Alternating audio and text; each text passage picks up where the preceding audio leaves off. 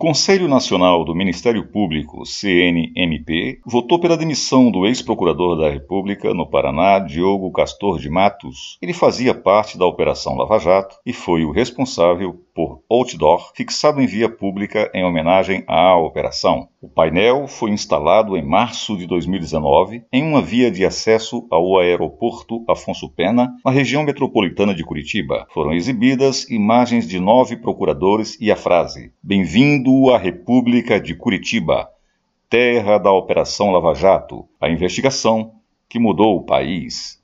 Aqui a lei se cumpre. 17 de março Cinco anos de Operação Lava Jato. O Brasil agradece Carlinhos Medeiros para o Canalizando Brasil.